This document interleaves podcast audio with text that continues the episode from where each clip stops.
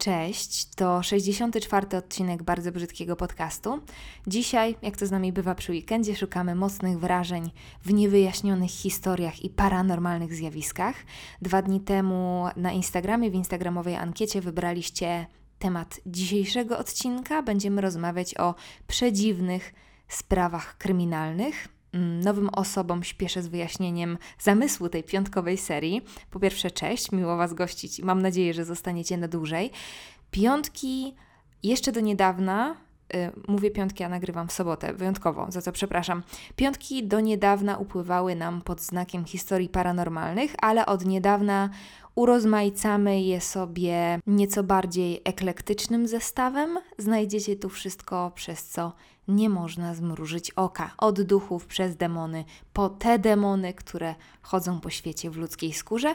A dziś na tapet biorę historię, którą poznałam w zasadzie całkiem niedawno, ale jest w dość mglisty sposób powiązana z moją ulubioną sprawą kryminalną, do której wrócę na końcu odcinka.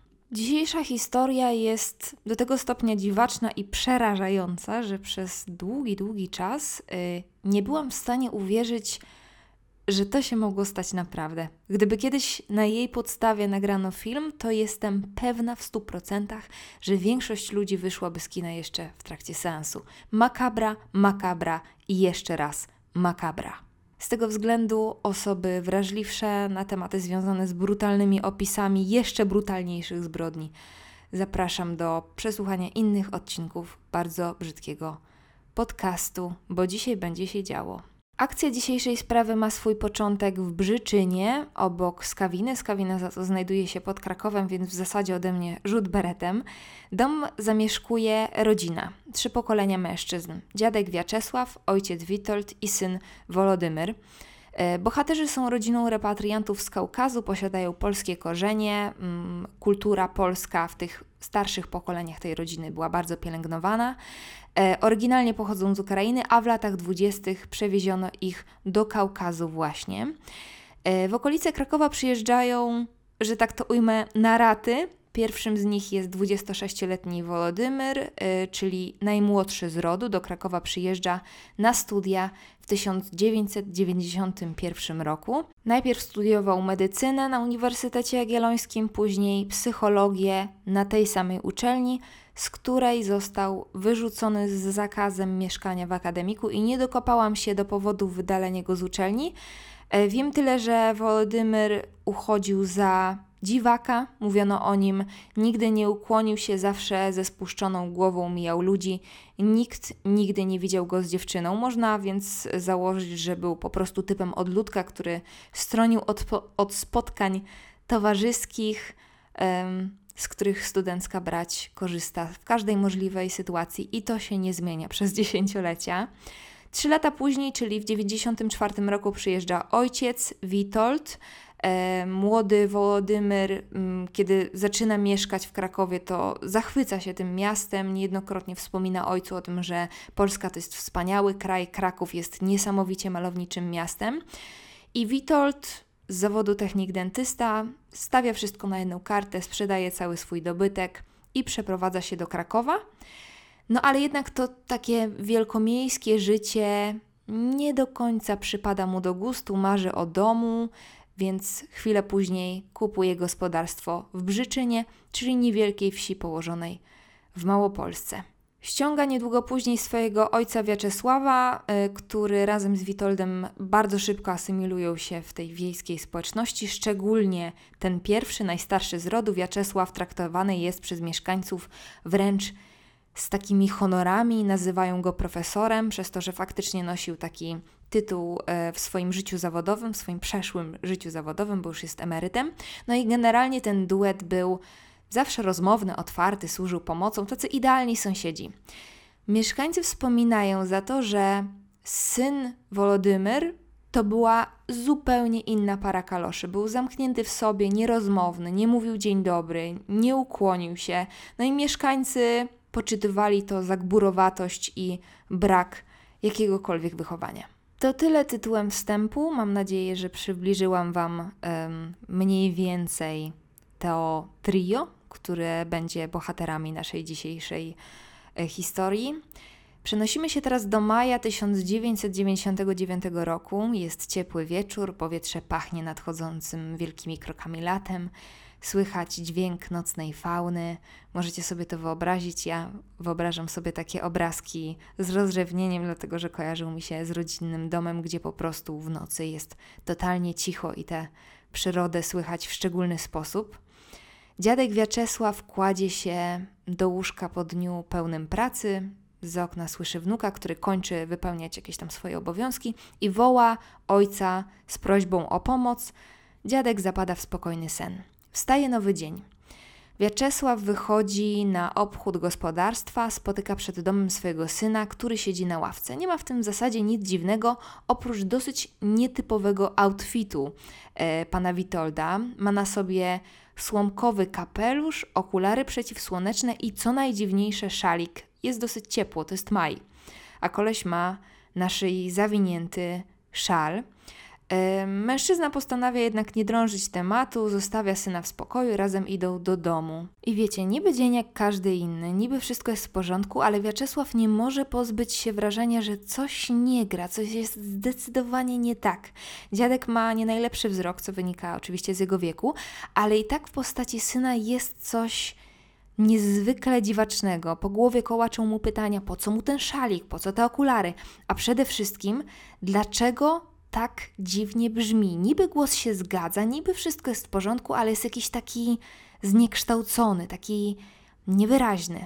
Mężczyźni siadają do posiłku. Wiaczesław dostrzega dziwne czerwone plamy na twarzy syna, no i pyta go, co się, co się stało, dlaczego jest ubrudzony, na co ten odpowiada mu, że ubrudził się farbą podczas malowania. Rozmowa przechodzi na jakieś inne tory i w końcu mężczyźni się rozstają, odchodząc do swoich codziennych obowiązków. Kiedy Wiaczesław wraca do domu, dostrzega, że nie ma w nim ani jego syna, ani wnuka, a wnuka w zasadzie nie widział już od wcześniejszego wieczoru. Trochę się niepokoi, ale dochodzi do wniosku, że mężczyźni muszą być pochłonięci pracą w gospodarstwie. Mijają kolejne godziny, w gospodarstwie nie ma żywego ducha, więc zaniepokojony Wiaczesław zaczyna szukać członków swojej rodziny. Nie ma ich nigdzie, jakby się rozpłynęli w powietrzu. I w pewnym momencie bohater decyduje się zejść do piwnicy. Kiedy zapala światło, jego oczom ukazuje się widok, którego nie zapomni już do końca życia. Ciało jego syna, pozbawione głowy, w samej bieliźnie, wisi do góry nogami, podwieszone do ramy okna. Ręce rozciągnięte są jak podczas ukrzyżowania, wygląda jak odwrócony do góry nogami krzyż.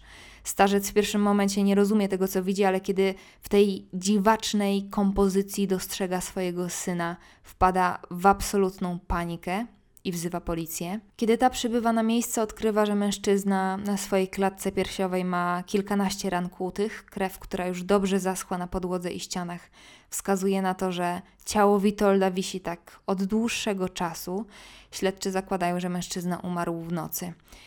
Wiaczesław czuje, jak powoli odchodzi od zmysłu. W jego głowie mnożą się kolejne pytania: jak do tego doszło, dlaczego do tego doszło, jak to możliwe. I w pewnym momencie pojawia się jeszcze bardziej niepokojąca wątpliwość.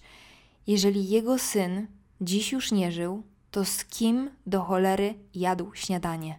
Przecież siedział z Witoldem przy jednym stole, rozmawiali, dałby sobie ręce uciąć, że miał do czynienia ze swoim synem.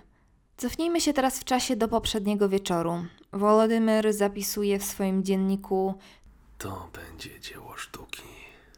Nienawidzi swojego ojca, mężczyzna zostawił jego matkę i siostrę bez grosza przy duszy, zabraniając im jechać ze sobą do Polski.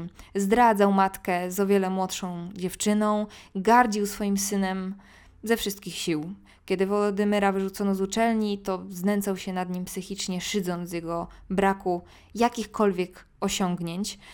Chłopak w pewnym momencie chce wracać do mamy, zresztą ciężko mu się dziwić, nie, nie czuje się dobrze w towarzystwie swojego ojca tyrana, ale spotyka się z jego kategorycznym zakazem. Chłopak w późnowieczornych godzinach woła swojego ojca do piwnicy, razi go paralizatorem, ale kiedy ten nie traci przytomności, Wolodymyr chwyta za śrubokręt i dźga swojego ojca, aż ten traci przytomność. Podaje się, że było to około 15 ukłuć, więc możemy sobie tak naprawdę tylko wyobrażać, w jakim szale i złości dokonywał tej zbrodni. Podczas zeznań chłopak przyznaje, że nie miał większego planu, ale tak naprawdę jego działania mają charakter wręcz rytualny. Zapomniałam dodać, że ojciec zmuszał go do brania udziału w uboju baranów, i ten akt popełniany w piwnicy wydaje się odtworzeniem tych makabrycznych czynności, do których Wolodymyr jako chłopiec był zmuszany, musiał na to patrzeć i w których musiał również uczestniczyć wbrew swojej woli. Chłopak wiesza swojego ojca do góry nogami, obcina mu głowę, przyznając w zeznaniach, że musiał. Y, Uwolnić ciało od głowy, bo głowa odpowiadała za to, co złe. Wiesza go na skakance za nogi, rozkłada jego ręce jak na krzyżu, dodając, że Głowa tego rodzaju łotra nie powinna wisieć nawet na krzyżu diabła. samą głowę zabiera do swojego pokoju, skalpuje i tworzy z niej maskę. I niezależnie od czynów jego ojca, niezależnie od tego, co złego w życiu Witold y, narobił, e, nie jestem żadną miarą w stanie uznać, że to po prostu była zbrodnia w afekcie. Było tam, była tam cała masa takiego mrocznego szaleństwa. Chłopak wiedziony jakąś chorą ciekawością zakłada maskę, chce sprawdzić, czy nikt go nie rozpozna. Dziadek, choć lekko zaniepokojony, nie dostrzega, że nie rozmawia ze swoim synem. Wolodymyr wędruje po okolicy, widzą go sąsiedzi, ale dzieli ich taka odległość, że również nie dostrzegają niczego niepokojącego. Policja bardzo szybko odnajduje chłopaka na przystanku PKS w Libertowie. Jeden z policjantów zeznaje, miał dziwnie wygoloną głowę z boku i na czubku. Gdy podeszliśmy do niego, powiedział tylko z głupim uśmiechem: No to mnie macie. Straszne, prawda? Straszne i niewiarygodne zarazem. Kiedy pierwszy raz usłyszałam tę historię, to w zasadzie wzruszyłam tylko ramionami, bo stwierdziłam, że na pewno jest to jedna z tych miejskich legend, co sobie ludzie opowiadają na imprezach. No ale nie, ta historia wydarzyła się naprawdę. Co było później?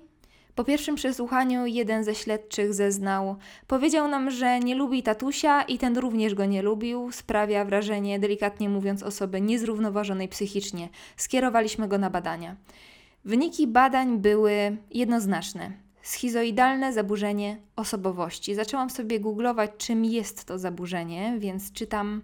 Zaburzenie osobowości cechujące się tendencją do izolowania się, niewytwarzania silnych związków oraz wycofywania się z kontaktów emocjonalnych i społecznych. Przy dużej wewnętrznej wrażliwości wyrażanie uczuć jest ograniczone, co powoduje pozorny chłód i dystans uczuciowy.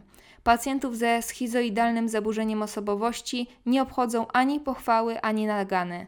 Często występuje u nich poczucie osamotnienia i niezrozumienia przez otoczenie, podejrzliwość, niemożność odczuwania przyjemności. Osoby cierpiące na to zaburzenie na ogół działają samotnie, często żyją w świecie marzeń i fantazji, posiadają małe rozeznanie w kwestii swoich celów życiowych, potrzeb czy długoterminowych planów, skłonne do introspekcji, ekscentryczne. Dochodzenie jest bardzo mozolne, dlatego że Wiaczesław, czyli dziadek, e, dziadek Wolodymyra, ojciec Witolda, zaraz po zbrodni pakuje manatki, wyjeżdża do Rosji, nie składa zeznań, które docierają później do Polski listownie dopiero po 17 miesiącach.